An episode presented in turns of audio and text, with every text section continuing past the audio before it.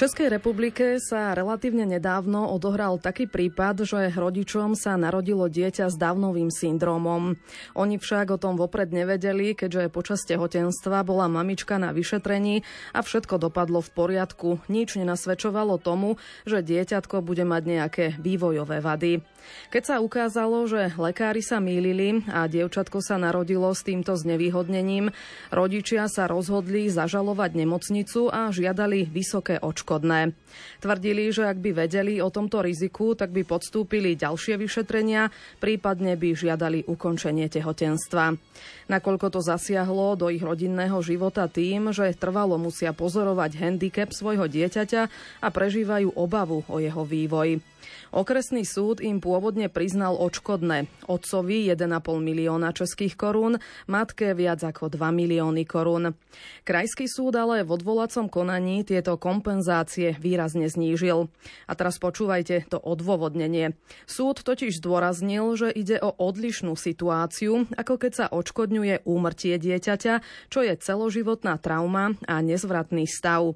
Dieťa s Downovým syndrómom ale podľa súdu môže rodičom aj napriek nutnosti zvýšenej starostlivosti priniesť aj nejakú radosť a šťastie. Som si istá, že aj v tejto chvíli nás počúvajú mnohí rodičia či učitelia, ktorí sa starajú o dieťa s postihnutím. Aj keď by spoločne uznali, že tá zvýšená starostlivosť a tiež obavy sú určite na mieste, to, čo tieto deti prinášajú do života celej rodiny, tak to je určite na nezaplatenie.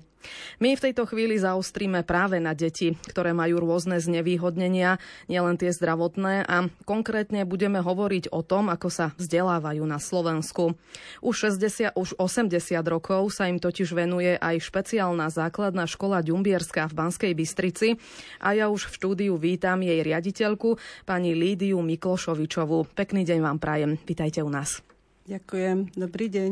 Hudbu nám dnes do relácie vybral Jakub Akurátny, no a od mikrofónu vám príjemné počúvanie praje Julia Kavecká. Tak pani riaditeľka, možno keď ste počúvali tento môj úvodný príbeh z Českej republiky, čo by ste vypovedali ako riaditeľka alebo pedagogička z vašej praxe? Prinášajú tieto deti s tými rôznymi znevýhodneniami možno vám ako učiteľke viac starosti alebo aj radosti? Každé dieťa prináša aj starosti, aj radosť. Je to, dieťa, e, je to jedno, či je to dieťa, e, ktoré má nejaké zdravotné znevýhodnenie, má nejaké špeciálno výchovno vzdelávacie potreby, ale e, na jednej strane sú starosti aj s deťmi z normálnej populácie a na takisto sú starosti aj s takýmito deťmi. Už e, závisí to od toho, o aký druh postihnutia ide a aký ten stupeň postihnutia tam je. Hm. O tom všetkom budeme dnes v našej relácii rozprávať. Ja som už teda povedala, že vy e, tento rok oslavujete 80. výročie, aj keď teda, ak sa nemýlim, už v marci ste mali to výročie, hm. ale tento týždeň teda vypuknú tie veľké oslavy tohto výročia. Um, je to teda naozaj veľmi pekné číslo, tých 80 rokov. Možno keby ste trošku nám o tej škole povedali vlastne za tých 80 rokov, ako ste sa vyvíjali, čo všetko sa vám podarilo za ten čas.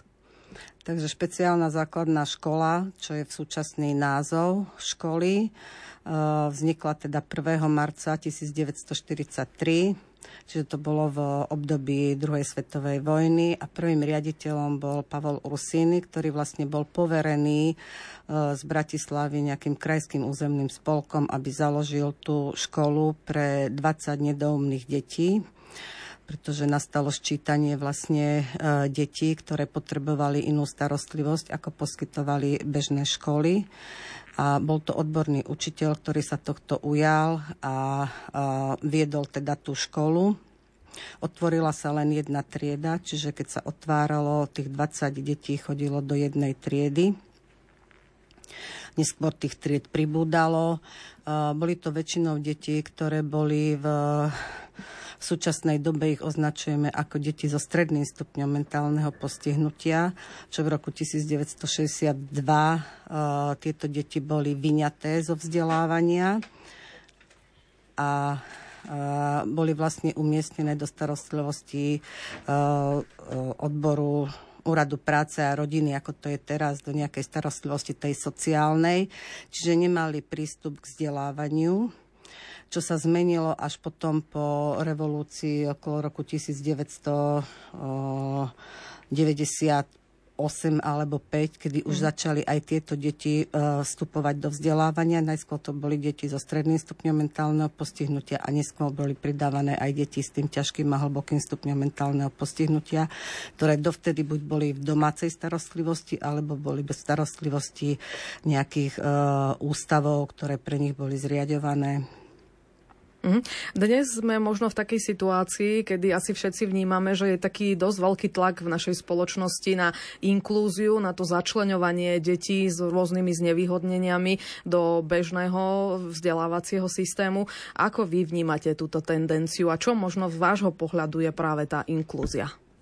Viete, my vzdelávame deti, sme vlastne špeciálna základná škola, ktorá poskytujeme vzdelávanie pre deti so špeciálnymi výchovno-vzdelávacími potrebami, ale s mentálnym postihnutím.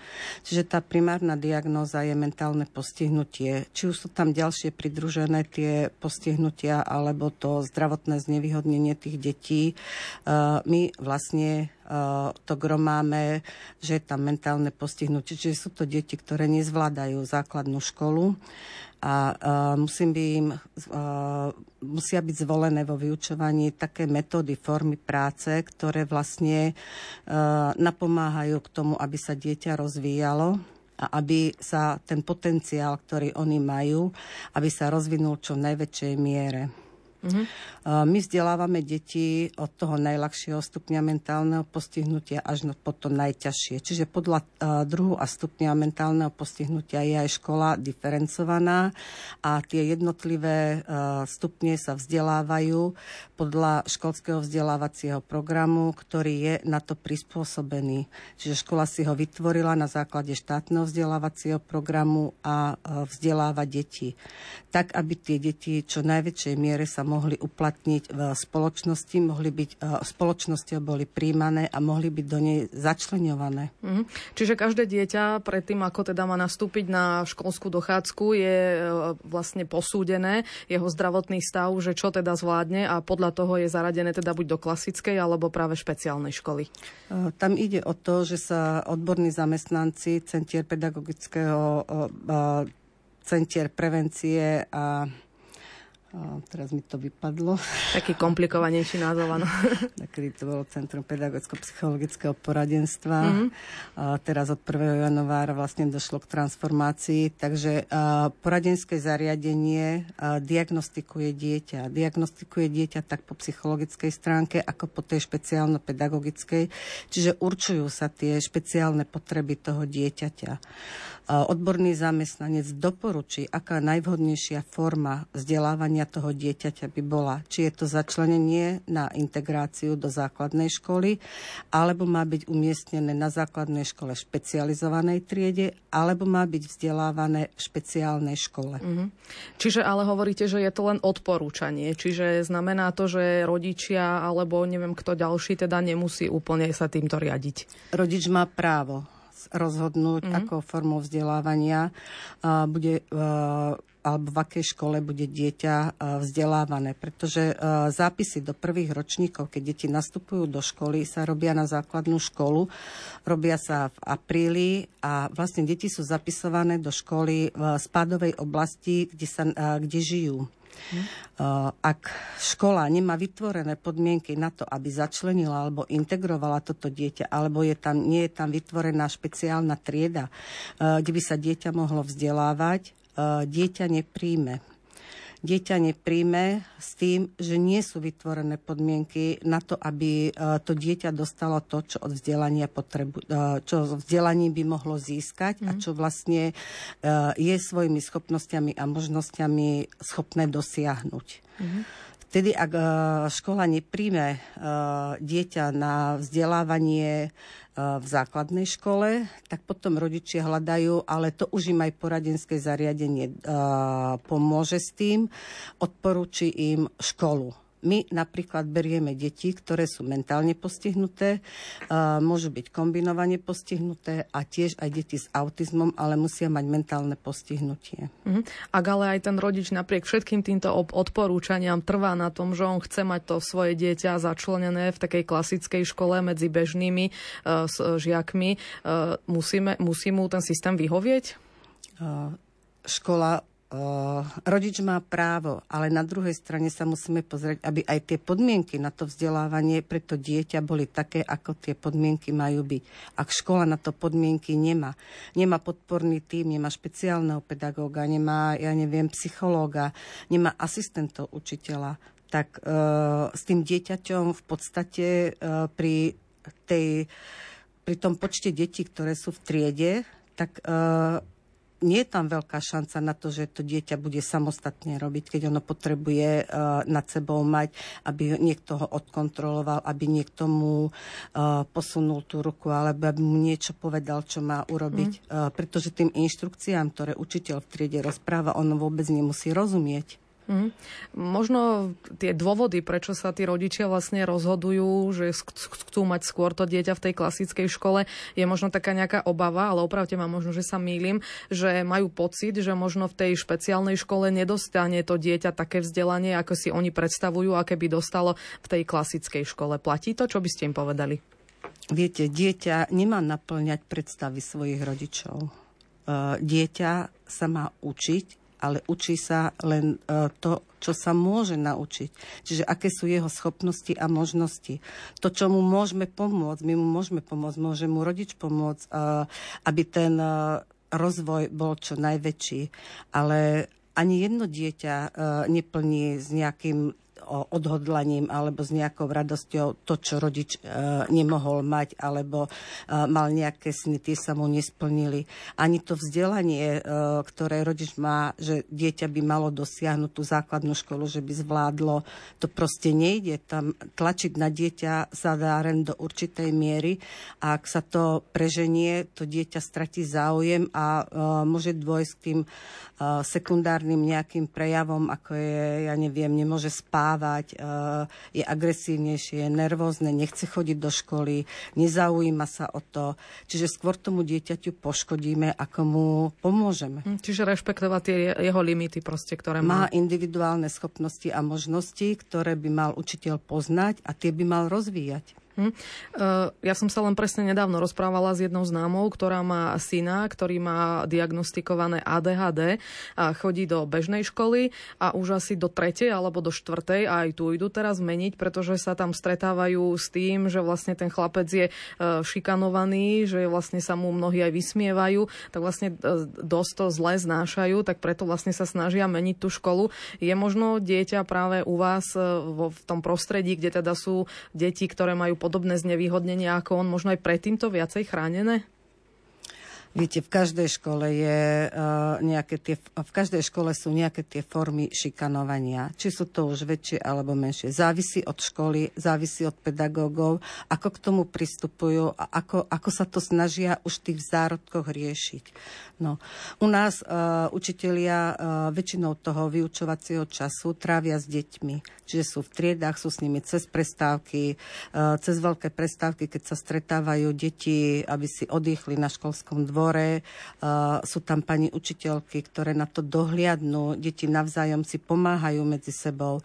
Ale nemôžem povedať aj ja, že by sa u nás neobjavili nejaké tie formy šikanovania. Možno, že to je len tak najskôr zo srandy, potom sranda prerastie do niečoho, čo deti nevedia uh, vyhodnotiť, nevedia to, uh, aké toho následky môžu byť ale uh, potýkame sa aj s takýmito a tieto veci riešime hneď. Mm.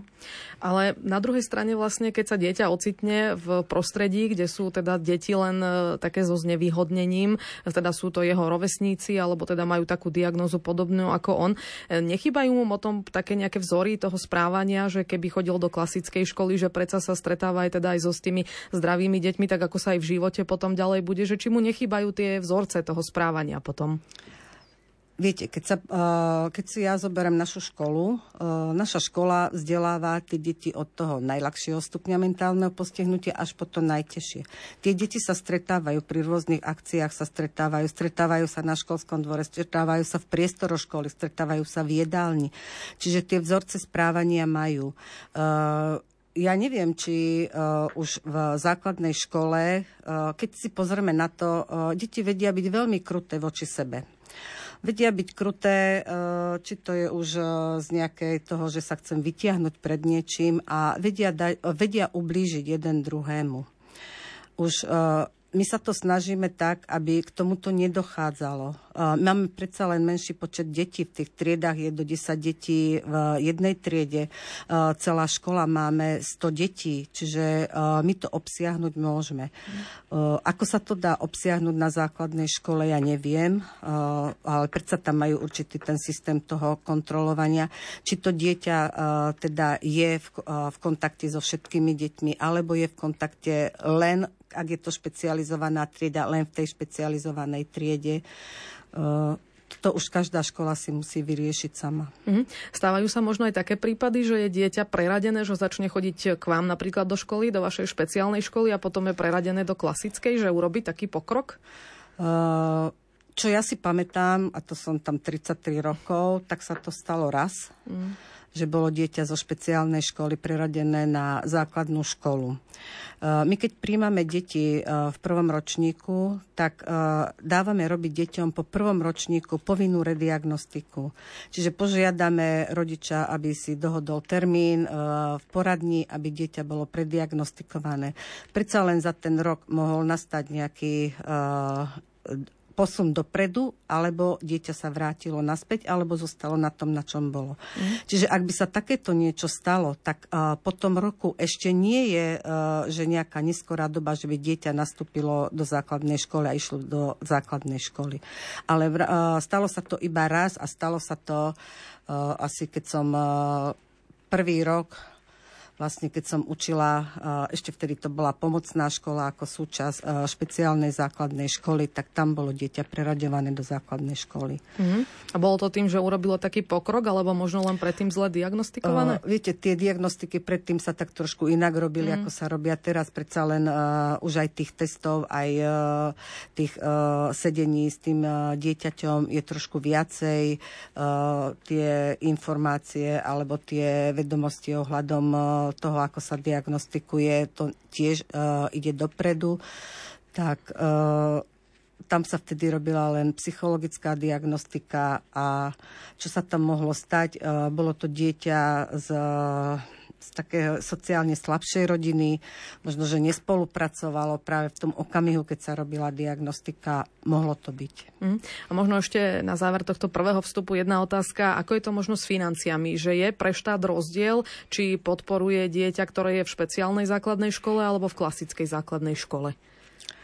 Uh, vždy sa rozpočet na školy ide, uh, teda uh, je robený tak, že jednotlivé tie stupne mentálneho postihnutia alebo tie kombinácie postihnutí sú nejakými bodmi ohodnotené to, čo je na špeciálnej škole, akože ten normatív na žiaka, je nižší, ako je na základnej škole, keď je dieťa začlenené alebo špeciálnej triede na základnej škole.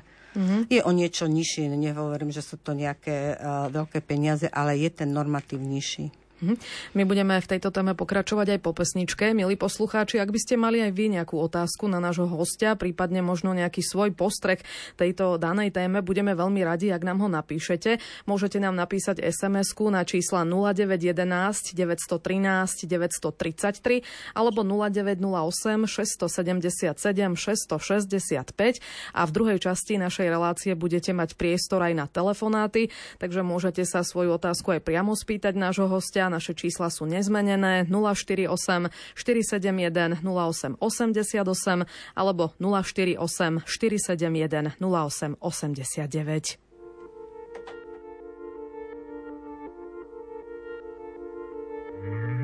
Praise to the Father of our Lord Jesus Christ, our God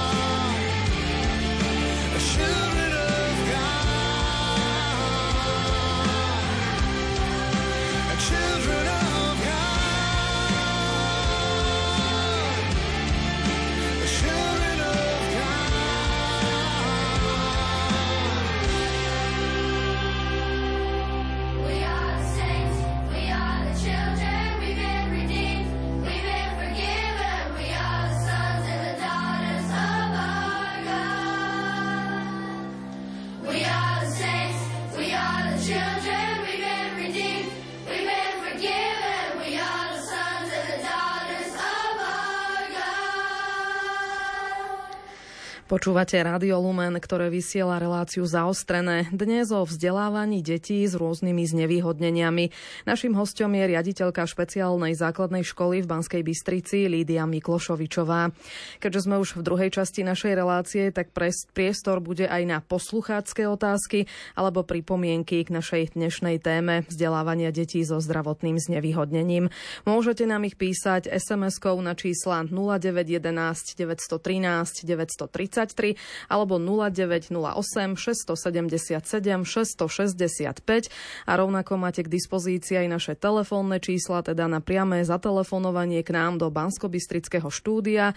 Naše čísla sú 048 471 08 88 alebo 048 471 08 89.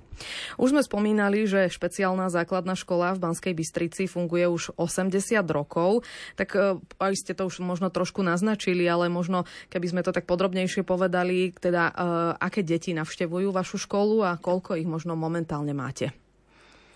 Tak našu školu navštevujú deti kde, uh, s mentálnym postihnutím.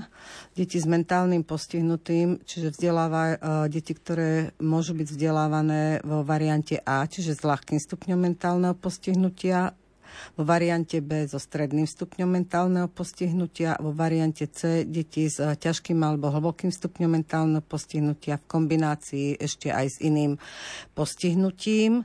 Väčšinou to je buď zrakové, telesné uh, postihnutie, nehovoriace deti, ležiace deti a tiež deti s autizmom, s mentálnym postihnutím. Hm. Ako sa tieto čísla možno menili za tých 80 rokov? Pribúda možno takýchto detí, ktoré potrebujú teda túto starostlivosť?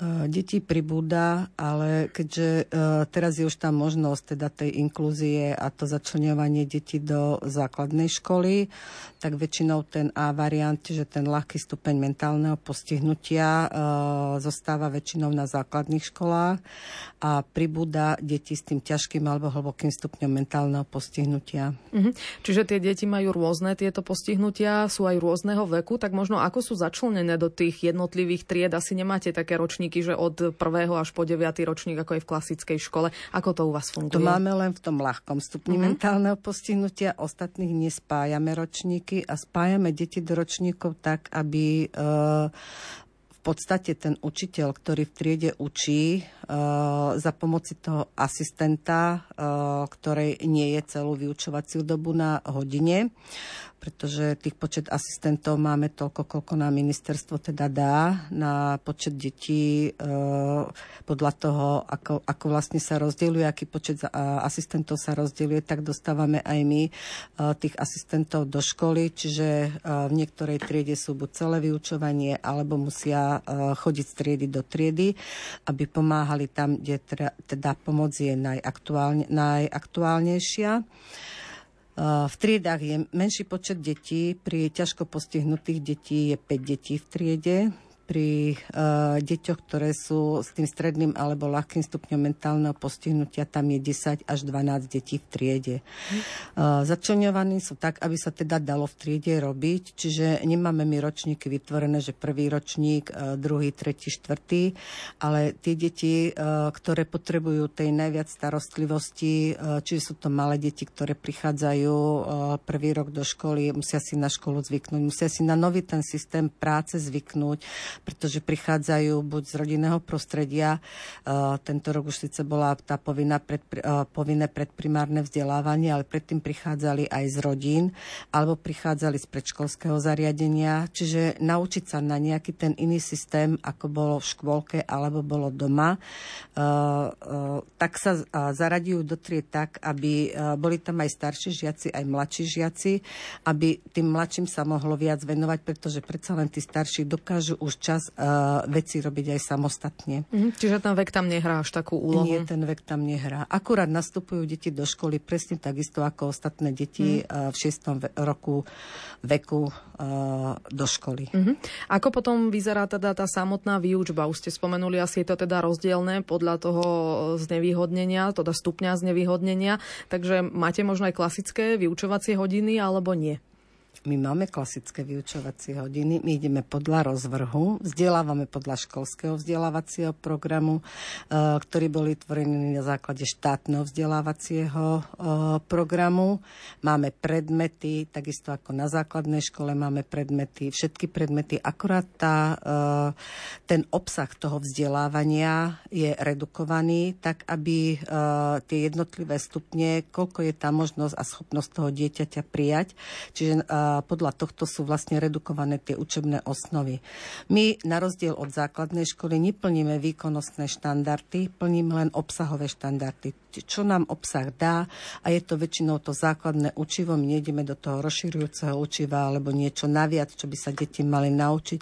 Základné učivo, aby sa naučili. Ale inak predmety máme presne také isté, ako majú na základnej škole. Máme prierezové témy, ktoré sa prelínajú celým vyučovacím procesom a e, v tých triedách, kde je ten najťažší stupeň mentálneho postihnutia, to ťažké alebo hlboké pásmo mentálneho postihnutia, sa učí podľa individuálnych vzdelávacích programov. Čiže na každé dieťa je ušitý individuálny program, s ktorým je rodič oboznámený. Rodič vie, čo to dieťa za ten rok by mohlo dosiahnuť, ale nie je to vždy tak, že uh, keď sa to dosiahne, že sa to musí dosiahnuť teda. Eh, sú také veci, ktoré sa prelínajú celým tým eh, vyučovacím procesom, napríklad aj 3-4 eh, roky, alebo 6 rokov, alebo celú povinnú školskú dochádzku. Deti v chodia do školy Čiže vzdelávajú sa podľa individuálnych vzdelávacích programov, ktoré sa poročne prehodnocujú a učiteľ na základe toho, ako dieťa pozná, pretože to dieťa v prvom rade musí poznať, musí vedieť, aké boli jeho možnosti v spolupráci s rodičom, čo to dieťa vie, ako sa prejavuje doma, mu stanoví ten individuálny plán, ten prehodnotí a buď sa vráti k tomu, čo dieťa ne, nezvládlo, alebo neustále sa snaží k tomu vrácať v priebehu ďalšieho pol roka aby, eh, ak sa to dá, aby, sa to aby toto dieťa dokázalo svojimi schopnosťami a možnosťami. Ak nie, tak aby aspoň uh, nejaké tie uh, známky toho, že má snahu to dieťa, že teda aspoň spolupracuje pri tom, keď sa to robí. Hm. Aj známky dostávajú žiaci? Známky dostávajú žiaci, ale uh, máme to kombinované aj so slovným komentárom. Mm. Akože máme formu, vzdeláva, uh, formu teda hodnotenia žiakov aj so slovným komentárom. Mm. Takže vlastne nie je to tak, ako si možno niektorí ľudia myslia, že keď tým, že je to špeciálna škola, tak vlastne ide tam iba o zábavu, aby teda nejako sa vyplnilo to do obedie, takže je to aj klasické vzdelávanie je to, stále je to klasické vzdelávanie s tým, že sa tam uh, pridávajú prvky toho zážitkového učenia, tých aktivizujúcich metód. Takisto vyučujeme na počítačoch, máme IKT techniku, ako uh, máme interaktívne tabule v triedách, ale aj to klasické vyučovanie musí byť. A chceme dieťatko naučiť čítať, písať a počítať, tak musíme aj klasicky sadnúť do lavice a klasicky s tou rukou a s tým perom pracovať aj v zošite. Mm-hmm. Len je to možno pre vás trošku náročnejšie v tom, že tie deti treba možno viac zaujať ako v tých bežných školách. Má to, máte na to možno nejaké také špeciálne metódy? Ako ste Motiva- spomínali teda tie zážitkové? Motivácia je u nás najdôležitejšia, mm. lebo namotivovať dieťa, ktoré nechce, alebo ktoré zrovna v tom okamihu, keď my by sme chceli, aby robilo a ono ešte stále nechce, je to najdôležitejšie. Ale šikovné pani učiteľky, ktoré u nás pracujú, poznajú deti, čiže vedia prejsť na hru, potom sa vrátiť a keď to dieťa je naladené na to, aby robilo, tak práve vtedy treba ten okamih vystihnúť, aby uh, dieťa začalo robiť. A je to najdôležitejšie hlavne v tých uh, prvých rokoch uh, nástupu do školy, kedy si dieťa zvyká na školu a kedy tá škola má byť pre ňoho to, kde rado chodí a kde je šťastné. Uh-huh. A je u nás na Slovensku dostatok takýchto materiálov na vyučovanie detí so zdravotným znevýhodnením? Možno keby sme to porovnali s inými štátmi alebo so zahraničím? My keď to vezmeme, tak uh, pre ten A variant, ešte ten najľahší stupeň mentálneho postihnutia, učebnice sú tam. Nie sú nejako obnovované, uh, niektoré tie informácie sú tam zastaralné, ale dajú, dajú sa využiť tie texty, tie čítanky, uh, tie matematiky, dá sa to využiť na vyučovanie. Uh, v tom B variante, že ten stredný stupeň mentálneho postihnutia, tam tých učebníc je pomenej, a v tom najťažšom stupni mentálneho postihnutia, eh, kde je vyučovanie, tam idú bez učebníc, čiže učiteľ si sám pripravuje svoje pomôcky alebo sa zakupujú pomôcky, ktoré pomôžu tomu dieťaťu. Takže je to hlavne tak, na jeho šikovnosti. Na šikovnosti vlastne všetkých našich učiteľov to je, pretože takisto ako na základných školách aj u nás sa robia prezentácie, u nás sa robia testy, sa robia, uh, rozvíja sa čitateľská gramotnosť, finančná gramotnosť sa robí. Všetko sa to robí uh, tak, aby toto dieťa to tie deti zauj, zaujalo, aby oni vlastne sami dokázali vyhľadávať si v tých textoch tú odpoveď, ktorú potrebujú. Mm. A pre všetky školy ja predpokladám, že zvlášť pre špeciálne bolo, veľkým, bolo veľkou výzvou v obdobie covidu, aj keď už teda nechceme veľmi na to spomínať, sme radi, že to máme za sebou, ale možno predsa, ako ste teda zvládli toto obdobie, keď škola bola zatvorená, deti sa vzdelávali z domu na klasických školách, ako to bolo u vás? No, Klasické školy boli zavreté, ale špeciálne školy zavreté neboli. My sme v podstate boli len na začiatku, keď to v marci uh, teda sa zavreli školy, nejaké dva mesiace. Uh, sme, či do marca to bolo? V marci nie. Dva mesiace sme boli zavretí a potom sme vyučovali. Mm-hmm. Čiže my sme vyučovali klasicky. Normálne deti chodili do školy, boli tam nejaké upravené podmienky, vstup do školy bol upravený, uh, deti sa vyučovali len v triedách, nestretávali stretávali sa s ostatnými deťmi, e, čiže učiteľ, ktorý nastúpil ráno do triedy, celý deň bol s tými deťmi, učil ich, e, deti odobedovali sa alebo išli rovno domov. Akože vyučovanie prebiehalo normálne. Mm. Ale na druhej strane uh, musím povedať, že aj uh, naše deti to uh, viacej menej, uh, čo im poškodilo to, že uh, bolo im umožnené uh, zo strachu, teda rodičom bolo umožnené, že zo strachu pred uh, nejakým nakazením, alebo že by dieťa ochorelo, alebo neviem čo, tak uh, rodičia nechávali tie deti doma. Uh, bola možnosť ospravedlnenia na 5 dní, potom dieťa prišlo do školy alebo išlo k lekárovi a zase donieslo, predlžila sa to. Uh, čiže niektoré tie deti, ale to boli väčšinou deti uh, z toho ľahkého stupňa mentálneho postihnutia, že to dosť rodičia aj zneužívali. Mm, čiže si zvykli na Ako, to byť doma. Áno, a uh, bojujeme s tým doteraz, že ťažko sa im zvyká na to, že uh, tá školská, povinná školská dochádzka je povinná a že každý deň treba chodiť do školy. Mm, to sme asi aj my mali mnohí dospelí, že tiež keď sme si už zvykli trošku robiť z domu, že potom bolo pre mnohých ťažké sa vrátiť naspäť do práce, takže pri tých deťoch to už nie je ani teda naozaj sa čo čudovať, že si na to zvykli veľmi rýchlo. Uh, už sme spomínali, že vlastne časť vašich žiakov tvoria aj deti zo sociálne znevýhodneného prostredia aké možné požiadavky sú kladené práve na ne? Viete, klasicky deti zo sociálneho znevýhodneného prostredia naštevujú základnú školu. Uh, musia to mať diagnostikované od poradenského zariadenia. My takéto deti ako neevidujeme, nemáme, tie sú na základnej škole. My máme akurát deti, ktorým, uh, ja neviem, to životné minimum uh, je nepostačujúce a uh, štát im prispieva na učebné pomôcky dvakrát do roka. E, do maja to bolo aj na stravu, ale keďže od maja už e, stravovanie detí je e, v základnom školstve zadarmo, takže už to zostalo len na tomto. Ale klasické dieťa zo sociálne znevýhodneného prostredia u nás nie je. Mm-hmm. Keď e, skončia žiaci vašu školu, vlastne neviem, koľko rokov vlastne môžu chodiť ku vám do školy títo žiaci? Povinná školská dochádzka je 10-ročná, tak ako je všade. Uh-huh. A variant je 9 rokov, B variant je 10 rokov, C variant je uh, tiež 10 rokov. Čiže 10-ročnú povinnú školskú dochádzku majú. Aj 10 ročníkov sa u nás vyučuje.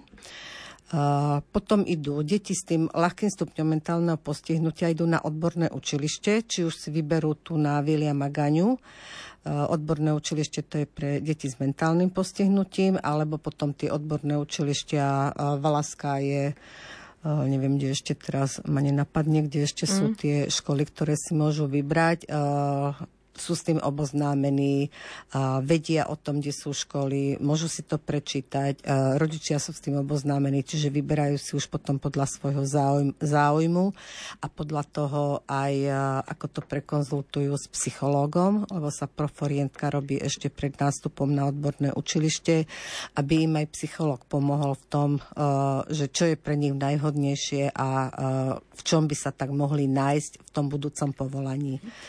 Pre deti z variantu B, čiže stredný stupeň a ťažký stupeň mentálneho postihnutia, tam máme ako organizačnú zložku aj praktickú školu, Čiže praktická škola je pre nich, kde sa deti uh, alebo žiaci naučia tie základy takej tej uh, rozvinutejšej sebaobsluhy, aby sa vedeli v domácnosti uh, postarať o niečo, alebo aby boli pripravení uh, pracovať v nejakej chránenej dielni, čo v Bystrici je toho uh, prabiedne málo. Hm. Čiže skoro žiadna nie je tá chránená dielňa, kde by tieto deti mohli byť umiestňované a praktická škola trvá 3 roky. Čiže ak dieťa e, u nás e, absolvuje tú povinnú školskú dochádzku, pri ťažko e, postihnutých deťoch zo zdravotných dôvodov môže byť, keďže končí povinná školská dochádzka buď ukončením ročníka alebo 16. vekom života dieťaťa, môže byť predlžená u detí so zdravotných znevýhodnením s nejakým ťažším stupňom mentálneho postihnutia zdravotných komplikácií až do 18. veku a potom môžu nastúpiť na praktic- do praktickej školy. Čiže do tých 21 rokov môžu tie deti uh, študovať, uh, plniť si tú uh, školskú dochádzku, tak, aby rodičia vlastne mali o deti postarané. Mm. Ako sa im darí týmto vašim žiakom, potom študentom uplatňovať sa? Zistujete to možno, alebo je toto meradlo vášho úspechu, alebo skôr sa možno zameriavate na iné ukazovatele? Viete, meradlo toto uh, pre nás nie je, pretože vieme, že uh, napríklad pre deti z praktickej školy nie je tá veľká možnosť toho uplatnenia, lebo tie chránené dielne nie mm. sú. Buď sa deti vracajú do domácej starostlivosti, starostlivosti a tam využijú tie vedomosti, ktoré sa naučili v praktickej škole, alebo potom sú v domovoch sociálnych služieb. Akurát pred tromi rokmi sa nám podarilo s alternatívou nadviazať spoluprácu.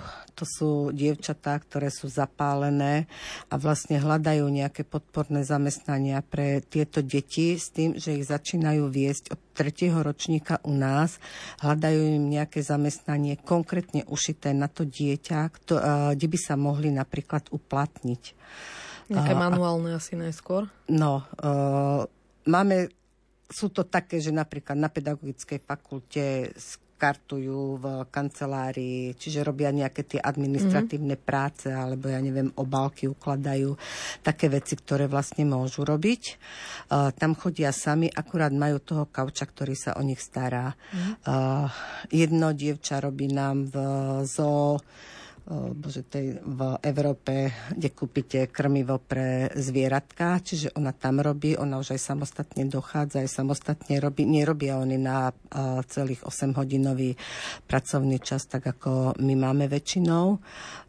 Jeden robí dole pri tých kevkách uh, mm-hmm o, láme kevky, ja neviem, obsluhuje tam a takéto uh-huh. veci. Čiže takéto nejaké pomocné práce, ktoré oni uh, môžu vykonávať a tým vlastne sa im naplní aj čas a sú prospešní. Sami so sebou sú spokojní, že niečo dokážu sami a že niečo môžu sami robiť.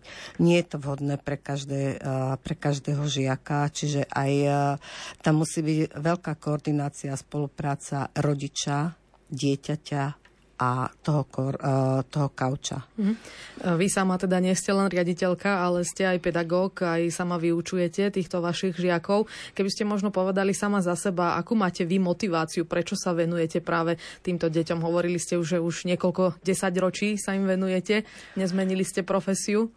Profesiu som nezmenila. Ja som si to aj vybrala, že to budem študovať. A prečo som si to vybrala? Pretože obidvaja rodičia pracovali v špeciálnom školstve. Ja som z Kremnice a, a mama aj otec boli vlastne učitelia v škole pre sluchovo postihnuté deti. Mm-hmm. Takže ste vlastne išli v ich šlapajach a neľutujete. Nelutujem to, veď som tu. Keby sme možno ešte na záver povedali, tak všeobecne e, z vášho, z tej skúsenosti, ktorú máte aj od vás do školy, alebo aj tak všeobecne, dokážeme sa na Slovensku naozaj dostatočne postarať o tieto deti, ktoré potrebujú našu možno väčšiu pomoc ako bežné deti zdravé, ktoré chodia do klasických škôl? Ale dokážeme sa postarať. Samozrejme, že sa dokážeme. Len na jednej strane treba aj chcieť, Na druhej strane treba aj počúvať Čiže rodič by mal aj počúvať, eh, či už toho lekára, alebo toho odborného zamestnanca, alebo aj v tej intervencii skorej starostlivosti eh, sú odborníci, ktorí vám môžu poradiť. Ale v prvom rade je to lekár, ktorý, lekár by si mal všimnúť, že s tým dieťatkom niečo, keď si to všimne rodič, tak aj lekár by to mal vidieť, že s tým dieťaťom niečo nie je v poriadku a hľadať tie možnosti, ako by som tomu dieťaťu pomohol. Uh, nie, že sa budeme lutovať, ale my musíme sami, keďže to je naše dieťa a my chceme pre to najlepšie, každý rodič chce pre to svoje dieťa to najlepšie. Čiže aj on sa musí zaujímať o to, ako tomu dieťaťu pomôcť a čo vlastne s, tom, s tým dieťaťom je.